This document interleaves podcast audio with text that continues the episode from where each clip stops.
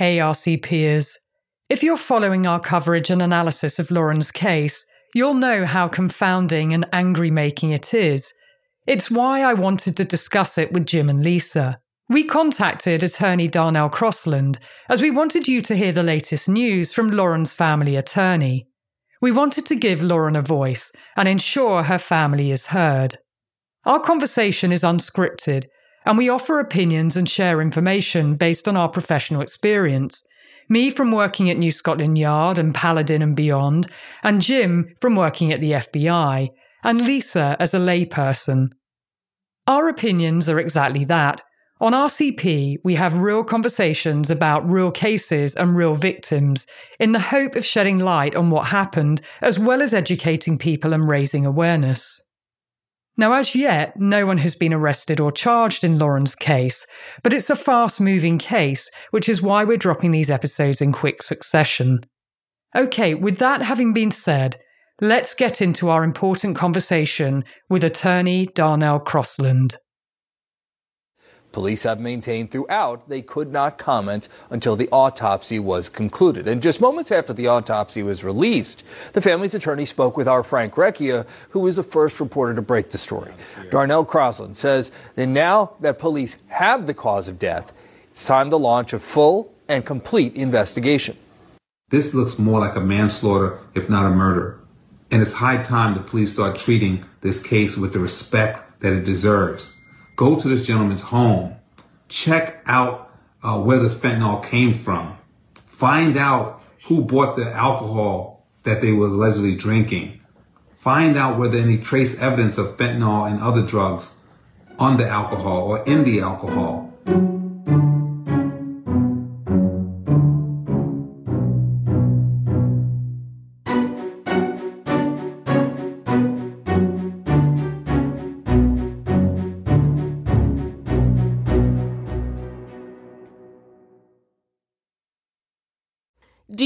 Wonder where all your money went? Like every single time you look at your bank account? Honestly, it's probably all those subscriptions. I felt that way too until I got Rocket Money. Rocket Money helped me see all the subscriptions I'm paying for, and it was eye opening. Between streaming services, fitness apps, delivery services, it all adds up so quickly. Rocket Money is a personal finance app that finds and cancels your unwanted subscriptions, monitors your spending, and helps lower your bills. Rocket Money has over 5 million users and has helped save its members an average of $720 a year with over 500 million in canceled subscriptions. Stop wasting money on things you don't use. Cancel your unwanted subscriptions by going to rocketmoney.com slash Wondery. That's rocketmoney.com slash Wondery. rocketmoney.com slash Wondery.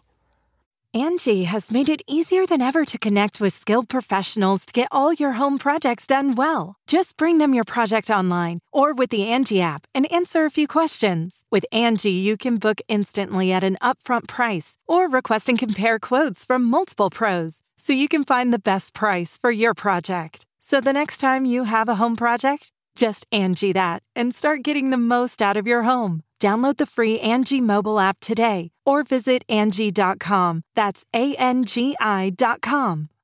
Say hello to a new era of mental health care. Cerebral is here to help you achieve your mental wellness goals with professional therapy and medication management support 100% online. You'll experience the all new Cerebral Way, an innovative approach to mental wellness designed around you. You'll get a personalized treatment plan from a therapist, prescriber, or both in a safe and judgment free space. Your Cerebral therapist or prescriber will outline a customized plan with clear milestones along the way so you can get to feeling your best. With Cerebral, you're not alone in your mental health journey. We're here to empower you to live a fulfilling life. So take that first step towards a brighter future and sign up today at cerebral.com slash podcast and use code WONDERY to get 15% off your first month.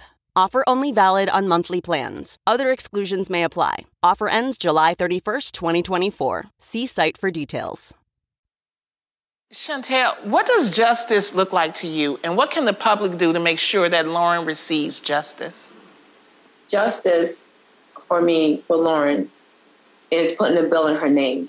Justice is making sure that they they make this person cooperate the, the proper way. Justice is making sure that the police department do what they say that they're going to do. Hello and welcome to Real Crime Profile. This is Jim Clemente, retired FBI profiler, former New York City prosecutor, and writer producer of CBS's Criminal Minds. And with me today is Laura Richards, criminal behavioural analyst, former New Scotland Yard, founder of Paladin National Stalking Advocacy Service, and host of the podcast Crime Analyst. And I'm Lisa Zambetti. I'm a casting director for CBS's Criminal Minds, and I have a real interest in real crime and the minds that solve those crimes. And we have a very, very special guest with us today. My name is Darnell Crosland. I'm an attorney based out of Connecticut. I also practice in New York, state and federal courts, and I have the honor of representing the family of Lawrence Smith Fields. Welcome. Thank you so much for coming on Real Crime Profile, Darnell.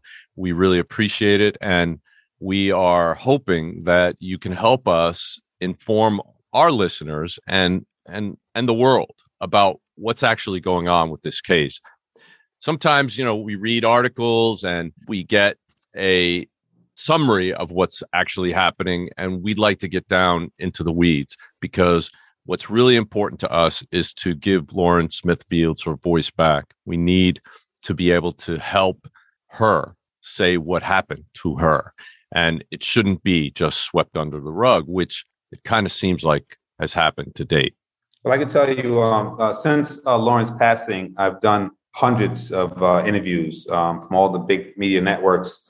Today is the first time I've really, um, I'm choked up, um, you know, little listening to just your brief intro well, I didn't think I'd be so emotionally moved, but literally, I'm I'm I'm just choked up hearing you say, uh, "Give Lauren her voice back," because you could imagine that no one requests or would ask to die in such a way, especially not 23 years old. So when you say "give her voice back," I'm really, really just emotionally moved um, by hearing that because I I would love to ask her what happened here. You know, it didn't mean to start out that way, and everyone has a right to uh, have a date, even if it's on Bumble or Match.com or whatever. But you don't sign up to get killed or no. to die accidentally or to die in any other way. Um, right. And so I really wish she can get her voice back, but so well, I'm moved by that. Well, Darnell, one of the things, thank you for that. But one of the things that um, I was a specialist is I'm also a chemist, and and I was on the the FBI's evidence response team. It is possible for Lauren to tell us what happened, and and her hair would be a very important part of that. I don't know if they have tested her hair, but your hair is actually a historical record of drugs that have come into your system. And I noticed in her photographs that she has fairly long hair. And depending on the rate of growth, how long it took, if it grows a half inch a month, then 12 inches of hair gives you 24 months of drug history. So they can actually take her hair out from the roots and test it. And the right by the root will be the more recent, any recent drugs that are in her system. And out towards the end will be what she might have taken 24 months ago. So you could actually prove that she didn't ingest any illegal substances or if she took some some prescription drugs are going to be able to be tested as well. So if you know what actually killed her, you can test the hair to see if there's any other instances of taking that drug or whether this was the first time it ever entered her system.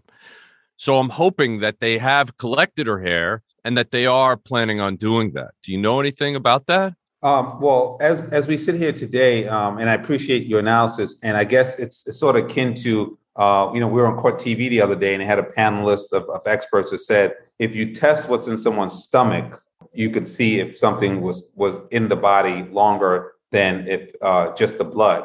So um, so there's ways you can kind of I guess tie down the timing of the mm-hmm. entry. Um, and so what we have here is that they failed to do any preservation of the crime scene. They've showed no interest at all in terms of taking the steps that you've described. So all we have was a verbal report from the uh, medical examiners that came out conveniently the day after we marched on the mayor's office the mayor called up to the ME's office and basically said, "You need to give me something." And so, you know, we're, we're paranoid this, at this point. We don't know if the ME just threw something out there to kind of quail the situation, but he came out with this uh, two-part analysis, if you would. One is the cause of death, and one is the manner of death. So the Right. cause of death, he said, was the drugs. We can't dispute that. If that amount of drugs was found inside her, we don't have it in writing, but we, we have to take his word for it. The manner, it, I called up myself to see what are the categories. The manners Right. could be homicide, it could be manslaughter, it could be death by choking, it could be whatever manner. And they came up with accidental, which we vehemently reject. And you Right, had a so- second aut- autopsy done, didn't you? Did the family have a second autopsy done? Well, the father, uh, as you saw from the beginning, paid a separate um, pathologist to do an autopsy. That pathologist was associated with the local hospital called Stamford Hospital. Once this case got so much attention, the father has not been able to get the report, and the, the, the, the, he thinks that the person is spooked and doesn't uh, doesn't want to burn bridges with the hospital he's associated with, and that's what's been articulated to me. So now I'm trying to either find out what he took, how can I pay for the stuff he has, and make a demand to get it. But Right. it really looks like I'm be heading towards getting another pathologist who's who's not from Connecticut. Just like our investigators, we have to look for investigators outside of here because everyone is so closely knit that no one wants to speak up. And I'm Well, like, we have we have connections to all the top pathologists in the world. Uh, Michael Baden, um, Dr. Werner Spitz. These guys have done all of the major notorious cases over the course of the last 40 and 50 years. So maybe we can help you in that respect as well. And also, if you could do that, I'll, Dr. I'll Henry link that in terms of even investigators that you guys have because you're Sure. so dedicated to what we're talking about. If we can speak off air, I would love Yeah, to. sure. your and Henry Lee as well. Uh, you know, I know he's semi-retired, but you know he's right there, right next to Bridgeport at, In at, New uh, Haven. in New Haven. Um, yeah, he started our laboratory, but um, but uh, and but the thing is, he started the Meriden Forensic Laboratory, and I've been in that laboratory for many, many cases. You have a woman uh, who died on the 12th of December. The police took no evidence out of that house. We forced them on the 29th of December to take a condom with semen in it, a bloody bed sheet, uh, lubricant, and a pill that we found on the table. We said, "Here, take this." And they said, "Anything else you think we should take?" We shouldn't have to tell them what to take. They should be able to do No. it enough Wow. to take it. of course So not. Since, since they took it, now here we are in February 7th, and it still hasn't made it to the laboratory. So stay tuned because if they destroy this evidence, some people are going to jail. Oh, That's unbelievable. You, you can't be driving. It was like OJ when when when Vannatter went to the uh, rocking Rockingham house and drove around for months or weeks with the blood, a vial of blood. So we don't know where this condom is with with semen in it. They can't have it in a police locker room. It should have already been at the laboratory, as you said, that Dr. Lee started, and it's not Right. there. Wow, just, there's so much here. So, so backing up. So the the five potential manners of death are homicide, suicide, accident, natural, or undetermined. Undetermined is is an actual category, and that's for let's say you find a human skull in the middle of a desert, and you don't know if this person was lost and died, and then you know their their remains deco- decomposed and then animals spread them around and there's no evidence at all in the bone or you know in anything that you found of any cause of death well then the manner of death is usually listed as undetermined because you just don't know. But in most cases the vast majority of cases there are indicators and then you do what's called an equivocal death investigation. And you do a psychological autopsy on the victim. You d- you thoroughly interview everyone around that person. And you try to determine whether this person was suicidal if not rule that out. Whether this person was a uh, a chronic drug user and just overdosed accidentally if not you rule that out. And you wean it down to the cause of death that's left. And but it, it has to be done after a thorough and complete examination and investigation. It sounds like this manner of death was propounded on the day before the mayor made a statement saying that there's going to be a full investigation. You can't do the manner of death without knowing, especially in equivocal cases, without knowing everything you can about the victimology and about anybody else who's associated with this person, as well as all of her family members, people she worked with, people she associated with. So it seems very premature to come up with, and I hope it wasn't a definitive manner of death, but only a a temporary or or a tentative manner of death that they issued. It's funny you said that because you know obviously you can imagine I've been getting calls from all across the country um, with families who are suffering, and um, and I can't deal with all of them, but I, I did an intake today with one of them and uh, broke my heart. It was a Haitian family, uh, had a daughter, went to become a medical doctor, and started working at Beth Israel Hospital in Boston. Um, she's a black girl, and she was dating a Russian guy, um, almost twice her age. Um, he got her to take out a life insurance policy on her life, and they find her. Uh, she didn't come to. She had two surgeries scheduled. She didn't show up. They called the house. They called the police. The police went in and they left. And then the landlord called the police back and said, "I found her in the closet. She's wrapped up in a blanket and she's dead." And they determined to be a suicide. So how do you kill yourself and then wrap yourself up in a blanket? And so the family, um, uh, the, there was a lawsuit already filed, but the lawyer ended up catching a stroke. And so the family is now um, uh, consulting with my office to hire me to do this case. And I think there's something there. Um, the guy collected the one million dollars. I got the cop. I got the contact for the insurance company at Fidelity Fidelity Insurance, and uh, it's a lot of shady business. And and yeah. the police wouldn't talk to this one, this family, you know, this Haitian family, and they wouldn't talk to him. And so um, I would love to have you have this mother on this show because um, she's so passionate. She raised this kid. The kid used no drugs, no nothing, and they said it's suicide. They found her body had fentanyl in it and a couple other drugs, and it was pumped. It had to be pumped in there because she doesn't use drugs. She's a medical doctor. We'd love to have her story. Yeah, absolutely. absolutely.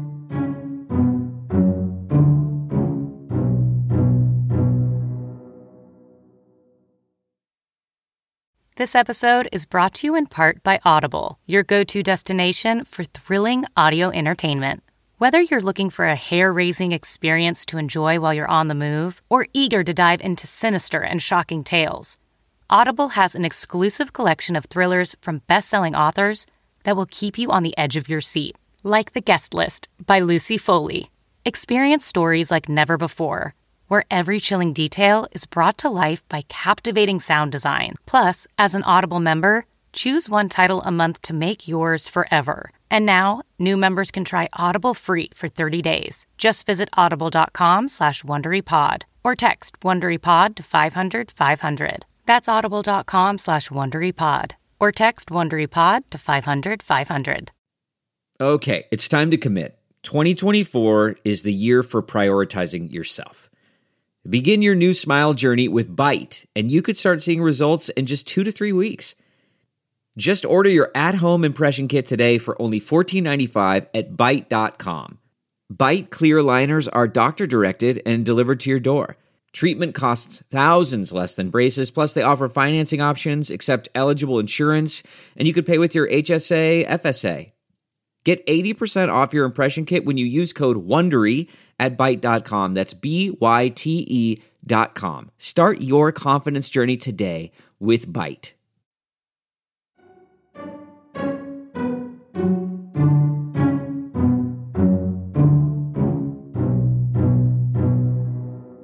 Well, we have some questions, some specific questions to ask about the timeline and what happened. Laura, do you want to start? Yes, I, I was just going to say about the timeline, actually, Darnell. It would be really helpful just if you could walk us through it, because it does seem that social media has played quite a big part in Lauren's case. And I also feel that the Gabby Petito case, the context means that actually law enforcement and others should be far better in what they're doing, particularly when it comes to people of color because Gabby's case raised the fact that there is inequality and that people aren't spotlighting people of color cases and aren't investigating, but more so the media. And so I think for me, those two things, when I came across Lauren's case and I asked Jim and Lisa, could we talk about it? It was because I was seeing what was going on on social media. And it seems like TikTok has played a clear role in spotlighting Lauren and, and giving her a voice. And her mum, I saw you and Chantel talking on the reel, and I, I thought you both came across incredibly well. But I felt so upset for the family not having a voice. And I felt you would be a great person to have on to talk us through just the timeline. And it seems like you're absolutely right. There needs to be some independence here, because I do want you just to tell us a, a little bit also about Bridgeport Police, who I am extremely concerned about in terms of the fact that no questions were being asked when a young 23 year old woman is found dead. At no point are questions asked and the family aren't notified. But yet there's another woman found also dead, Brenda Rawls, and her family weren't notified either, which made me clearly think that there's questions to be asked of Bridgeport Police. So perhaps you can tell us about that context because it is alarming. But first, just start with the timeline and the mayor's intervention, which seems to be critical here as well.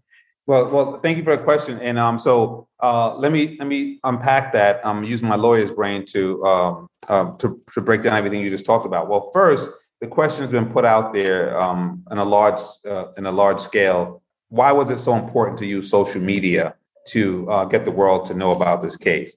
And I, I oftentimes answer that question by saying this is like Harriet Tubman um, back in the slavery days, where you had to use Underground Railroad. You had to do whatever you had to do because of the inequities between the Gabby Petitos and women of color in urban areas such as Bridgeport. So thank God for um, the social media, which was our Underground Railroad, where we were able to send messages out to the people um, who care. And those people are black and white and of all colors. But you have the media who's run sometimes by a systemic group of, of boards that decide what's important.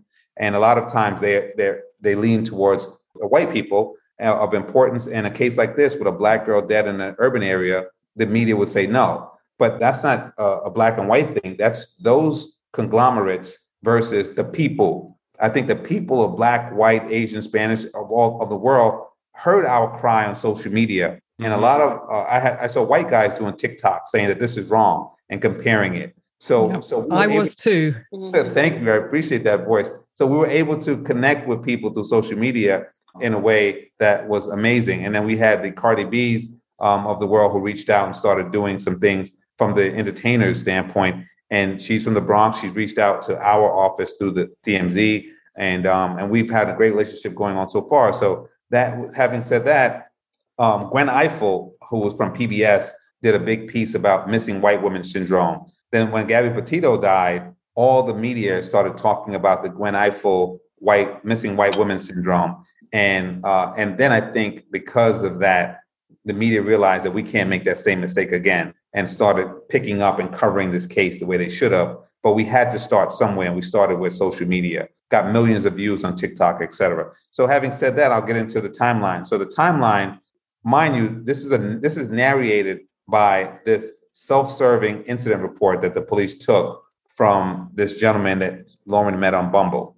Um, it also we had to piece together the puzzle. Lauren had went shopping on December 12th, uh, roughly, or around 11th, because she was found dead on the 12th. So on the 11th, she went shopping with her brother, uh, Lakeem, and he she had some of his clothes and her shopping stuff. So around shortly before midnight, he gets to her house to pick up some of that stuff, and she comes out to give it to him. They talk for maybe five to ten minutes. She looks fine. He says that's his baby sister. If she was drunk, sick, ill, he would have known. She was perfect. She went back inside the house. And according to this gentleman uh, in this incident report, that she came back in the house and she went to the bathroom and he tried to indicate as though she maybe gotten some from her brother and went to use it and got sick. But if you look at the incident report, he trips himself up because before she even leaves the house, he said that she fell ill, went to the bathroom and was throwing up, and then when he came, she came out the bathroom. He said that he she apologized for throwing up, and he continued to drink mixers with her.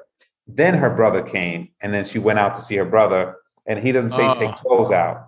He made it seem like she went out without the clothes, and then came back in and got sick. But it doesn't make sense because if she was sick before she left and she was throwing up, and he says she apologized to him, why is it a far cry to think that if you believe that, which we don't, that when she came back in, she was still sick? You don't automatically just right. become sick. So that makes no sense. Well, she he says that he carries her to her bed around midnight, and then around 3:30 he see he hears her snoring, and around 6:30 he sees her bleeding from her nose.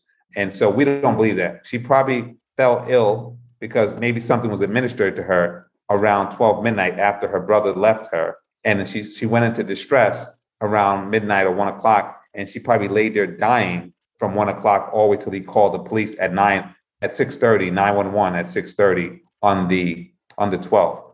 That's what we think. And so it's up to them to help prove this or help us get answers, and they've not done that. So that's why we're stuck with trying to piece it together ourselves.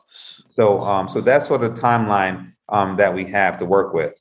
So another thing that in the statement as as we've read it, it said that they were watching TV uh, after she was in the bathroom, after her brother left, after she was in the bathroom, they were watching TV, and then she fell asleep on the couch, and then he carried her into the bedroom, and and you're saying that happened around midnight. Yet there's a used condom found, and nowhere in his timeline does he say that she voluntarily engaged in sexual activity with him. He said they did not have sex, and he never took his clothes off.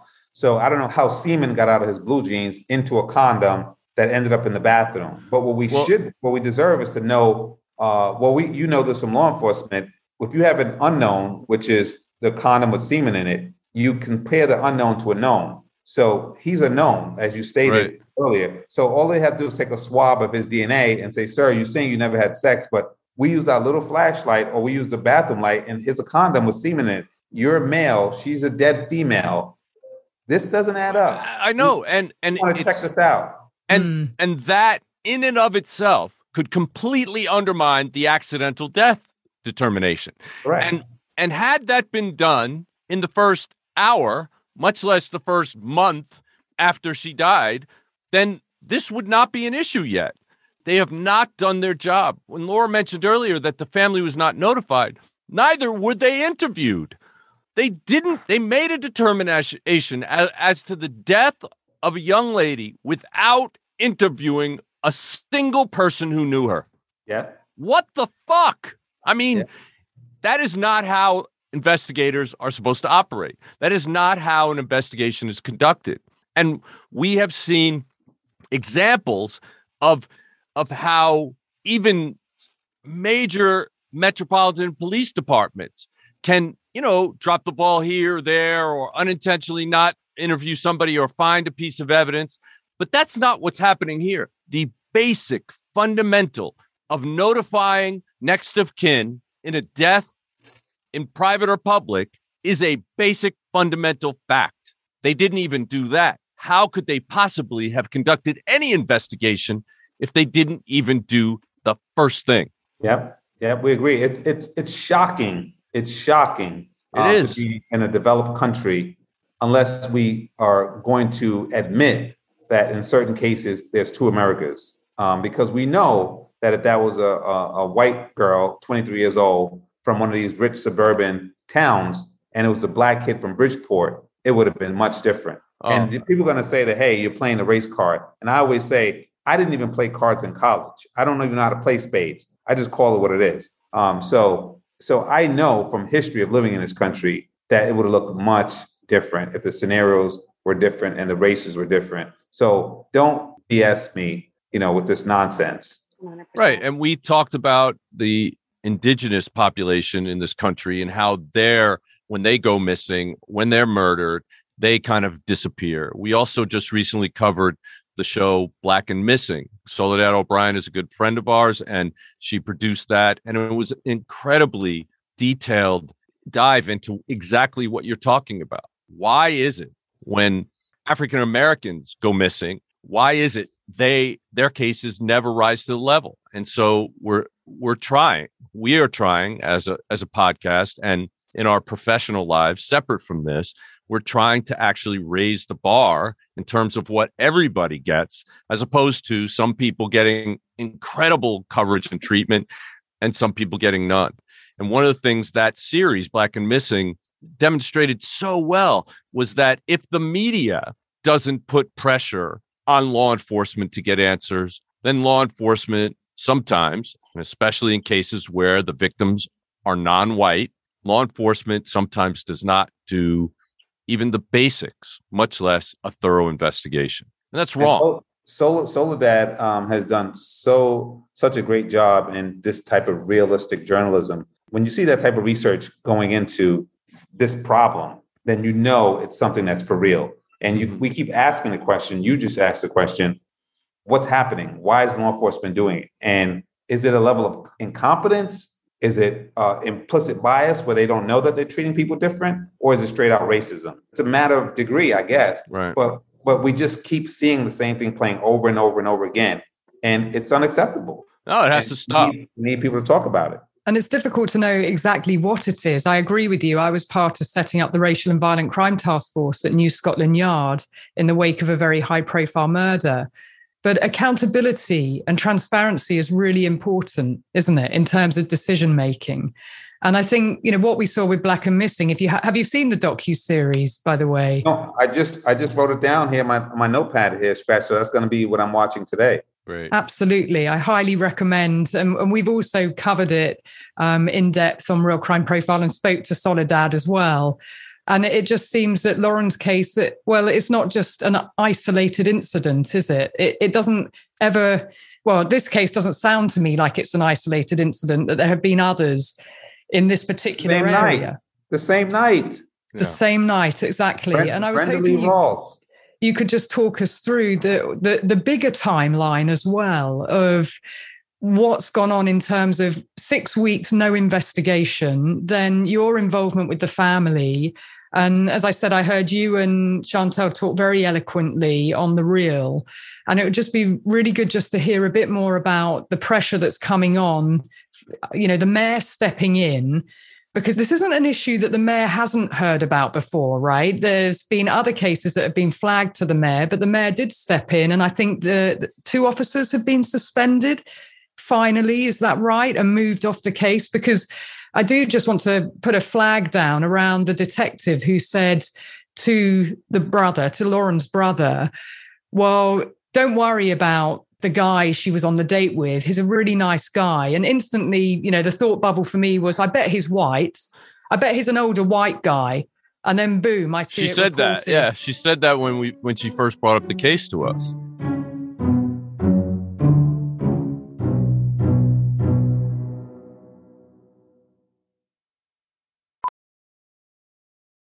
Welding instructor Alex DeClaire knows VR training platforms like Forge FX help students master their skills. There's a big learning curve with welding. Virtual reality simulates that exact muscle memory that they need. Learn more at meta.com slash metaverse impact. Have you heard you can listen to your favorite gripping investigations ad free? Good news! With Amazon Music, you have access to the largest catalog of ad free top podcasts included with your Prime membership. To start listening, download the Amazon Music app for free or go to amazon.com slash ad free true crime. That's amazon.com slash ad free true crime to catch up on the latest episodes without the ads.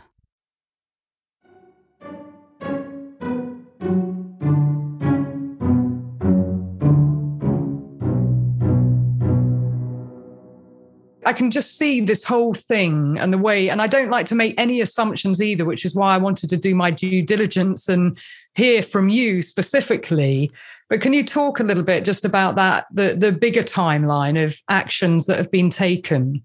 Yes, well, that, that's that's again another good question because the idea is a, the idea here was how loud can we talk and how loud can we demand uh, justice? How loud can we demand equal protection under the law? How loud can we say that this family deserves to be treated with dignity and respect? So we kept screaming, yelling, marching, protesting, demanding that we be heard. And guess what was the funny thing about it? People from Hawaii across the world were calling us, tweeting, et cetera, saying, We hear you, and this is wrong. Amazing. But the mayor's office, which is a block away, Oh man. Didn't hear a thing.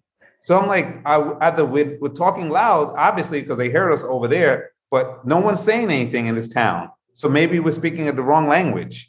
So then we march on City Hall, and then the mayor comes out and apologizes for the way we're treated. Um, he immediately suspends Detective Llanos, who's the detective that was assigned to the Brenda Lee Rawls case. He then suspends Detective Cronin, who was on the Lauren Smith Fields case. He's the one who said, Don't call me anymore. And this was a nice guy. And then, Hang on, he said, don't call me anymore. yeah, he said, family? He told, he told the family, Do not call me anymore. Because they were at the scene two days later when they found out uh, the way they, maybe we should fill that in. um, once Lauren wasn't answering her phone and they couldn't get uh, to hear from her, two days later, they go to the, her apartment and there's a note on the door that says, if you're looking for Lauren, call this number. And that note was left by Hector, who's in the incident report. He's the landlord. He owns the house and Lauren was renting an apartment from. Then when they called him, uh, he uh, met them in person, like a person with some dignity. And he said, listen, bad news. Um, she's dead. They took her away. When? Two days ago. Oh and then God. he says, call this number. And that was the number he gave them, Detective Cronin. When they called him, he said, I'll be there in a half an hour. Two hours passed. He, he's not coming. They picked him up, said, We're still waiting. Two hours sitting here going nuts. And he goes, You know what? Uh, he goes, uh, it was a, he was a nice guy. Don't go jump into conclusions and don't call me anymore. Are you oh serious? On the God. first day? On the, on the first, first, day, day they contact. First day, oh hung up the phone on her. That guy's that guy's a complete and utter asshole, an incompetent. I, I look. I spent my entire career in law enforcement, and I hate saying this, but that kind of person should never be in law enforcement. Never. That is bullshit. He yeah. made awful. If he didn't unintentionally disclose the fact that he is biased, I, I'm crazy because that is exactly what he did. It's exactly what he did. He has no no reason to be a law enforcement officer. And so Chantel, you and Chantel are connecting on so many levels. One, to give Lauren to give Lauren a voice. You said that. Chantel, the mother, said that from day one.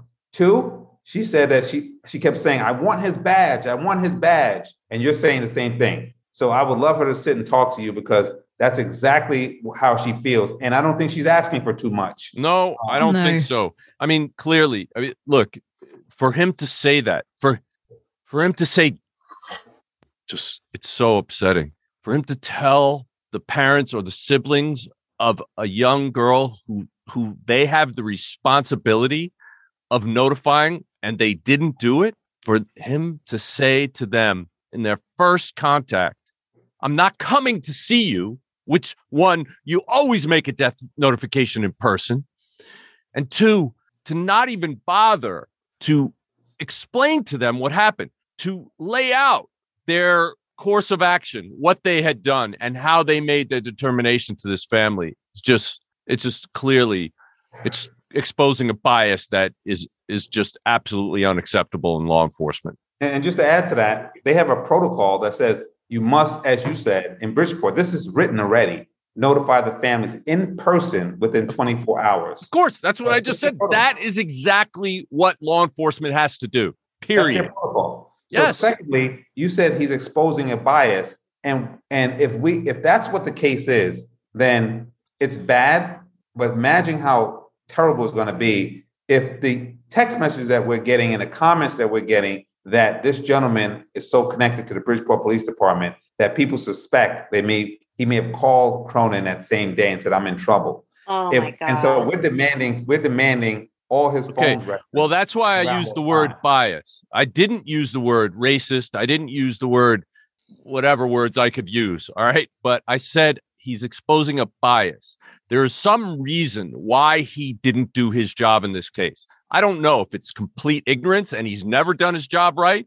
I don't know if it's because he has a connection to somebody and doesn't want anybody to look at this guy or anybody else, or he is racially biased. I don't know what it is, but there is some reason why he did what he did because no detective, when faced with a family member who's just learned that their loved one is dead should ever say, Don't call me again, ever.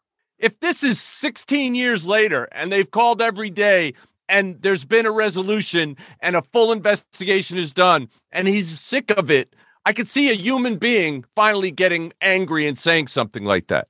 But on day one, the first time you ever have an interaction with family, when you didn't do it 48 or 24 hours before that, he was mandated to do it by, and he didn't do it. Outrageous. I was going to yep. ask you, Darnell, if the police at the time did they take Lauren's phone? Did they take um, the Bumble date's phone and and and look at it, or or see any of the texts between them, or anything? But now it sounds like they really somebody really should get a hold of his phone to see if what you're saying is true, if he has had contact like that with the police.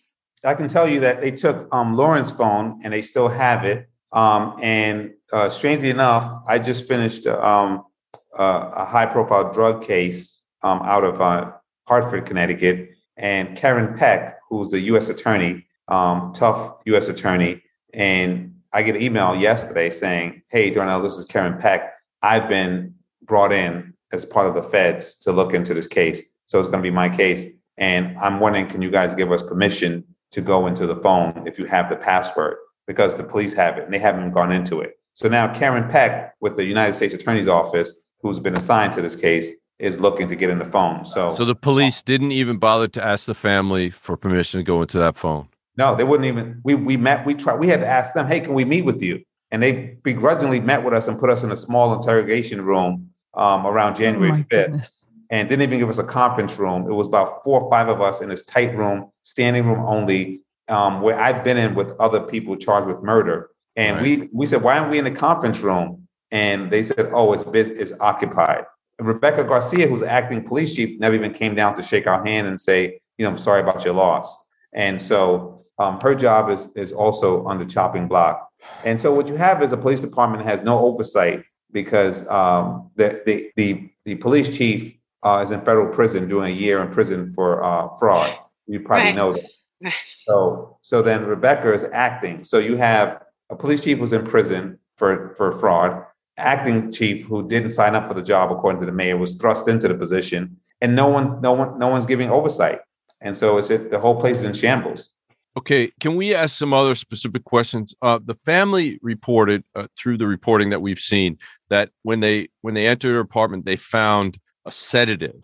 And and do you know what they're referring to when they say that? Was she uh is that is that a prescription medication she was on? What what is that? No no, so I do know, and and that's that's sort of the issue with having the autopsy said that they it was they found fentanyl in her blood, right, and other antihistamines, yeah. promethazine and hydroxyzine. Right. Those those are according to the antihistamines experts, uh, on court TV. Those are typical drugs that are associated with date rape because they make you sleepy, drowsy, unfocused. So she wasn't on any of those, and the, the experts are saying if you're on a date, it's your first time meeting this person, the last thing you're gonna do is go, hey, give me three of those things to put me to sleep because I don't want to hear this guy. This guy's in your house, you never seen him before. You don't put those in your body. You no. want to be alert. Um, so she did, so she didn't have any kind of prescription for those. No, none at and, all. And when they said they found a sedative, they're referring to the pill they found near the bed. Right. And when you say they, um, my clients, Miss Miss Chantel Fields, she found it on the table and they said, don't touch it. Let's take a picture of this because Lauren doesn't use these. And then they did the condom, they did the bed, they did little, they did their own investigation. Right. And they were wise enough not to touch the stuff. Well, that's great. But to add insult to injury, the police comes in unannounced while they're moving their stuff, moving Lauren's stuff out of the apartment to vacate. And they say, hey, open the door. Oh, who are you? I'm Garcia. I've been I've been uh, assigned to this case. And by the way, since you guys are all walking through the scene here, I'm going to need everyone's DNA.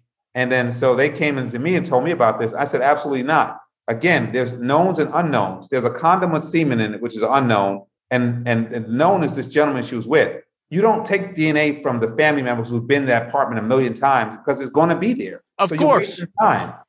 That makes no sense. Those are those people are also knowns, and they they should be there. So these people are so incompetent. I don't know what the hell's going on. Did they even test her uh, if to see if she'd had sexual intercourse that night or if a rape do a rape kit. No, that we in Connecticut we we use they do what they call a SART, which is S A R T, sexual assault right. rape test. They did no SART to see if there's vaginal tearing, forced sex, anything. They did nothing. I mean, the more I do these interviews, I'm like, I, I don't even want to be right all the time, but you're making this too easy for me. Yeah. Yeah, it's um, terrible. And when she was found on the floor by one of the first responders, did the first responder put her on the floor or did he put her on the floor to do CPR or what what happened there? How did she get right, so, floor? So again, so again, another good question. When when the experts looked at this, one, he said she was laying on her right side, bleeding, I think, through her left nostril. Well, that would mean if you have a bed, the, the, she's facing, if you're looking at the bed, she's facing to the left. The blood was found to the right in the middle of the um, bed. Also, there was streaking, they call it, like when you move somebody and, it, and, it, and it, the blood drags. So the first responders didn't put on the floor, and he didn't do any CPR. So th- what they're saying is that the scene was manipulated, and and so we just need more. More, more. We need DOJ and some more experts to come in to tell us And conclusively. exactly on that point, did the police actually take photographs in her apartment before her body was removed? If they did, there was there was none released to us, and we haven't seen any. And based on what we've seen in this investigation, I could almost bet a dollar that they did not. Did Chantel or the other family members take videos or photos? Yes, we did. We took photos and we took a video of the whole scene. Okay, Yeah. good. At least you have that. I mean, it's not immediate, but it is at least a a record. And uh, you know, I'm sure it's got GPS data, so you can prove that it is actually there uh, from that time. But can you just tell me what time did the brother come by the apartment and and leave? Uh, minutes before twelve midnight, so maybe 11, uh, 11.45 ish. And when she spoke with him, did does he remember her saying, "Yeah, I have a date over," or "We're just hanging out," or did he have any sense that she was with somebody? No, he he he stated publicly that um, she, you know, she never told him, and um, she looked fine. She looked cheerful. He knows how she is if she something's wrong. But as sisters would, they don't really go telling their big brothers, "Hey, by the way, someone's in the house." Yeah, You know? sure. Yeah, no, I was just curious. sister. Yeah. Yeah. Darnell, we want to thank you so much for coming on the show. We know how busy you are, um, but we still have a lot more questions for you about Lauren and this case. So for now, this is Real Crime Profile signing out. If you like deeper analysis like this episode on topics like making a murderer, Mindhunter, Escape at Dannemora, The case of Sally Challen, the teacher's pet, Lynette Dawson, the exonerated five and When They See Us, and the disappearance of Madeleine McCann, you can listen to RCP on Apple Podcasts, Google Podcasts, Stitcher, or whatever platform you listen to us on. And please be sure, if you like what we do, to give us a five star review. Thank you for listening to Real Crime Profile.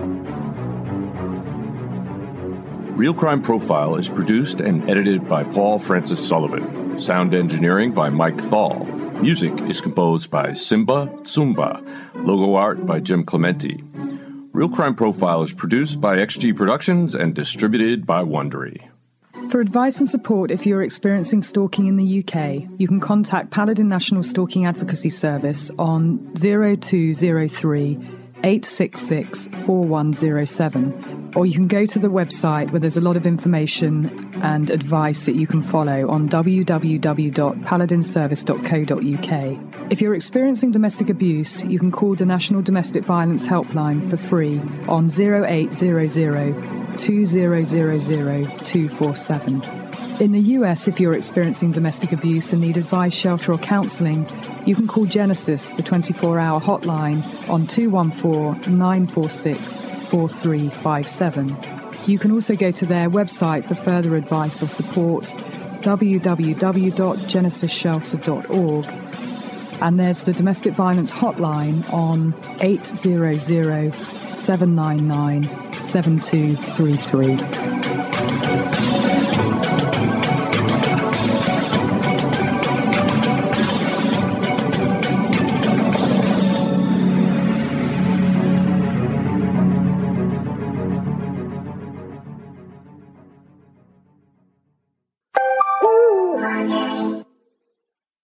Hey, Prime members, you can listen to Real Crime Profile ad free on Amazon Music.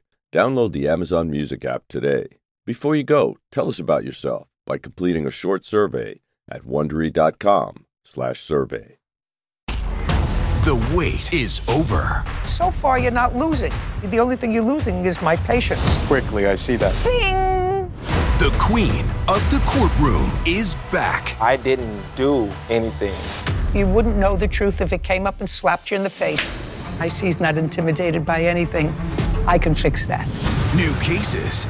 She wanted to fight me. Leave her alone. Okay, so, um. Not, this is not a so. This is a period. Classic Judy. Did you sleep with her? Yes, Your Honor. You married his cousin. His brother. That's not him. Yes, ma'am. I would make a beeline for the door. The Emmy Award winning series returns. How did I know that? I have a crystal ball in my head. It's an all new season. It's streaming. You can say anything. Judy Justice. Only on Freevee.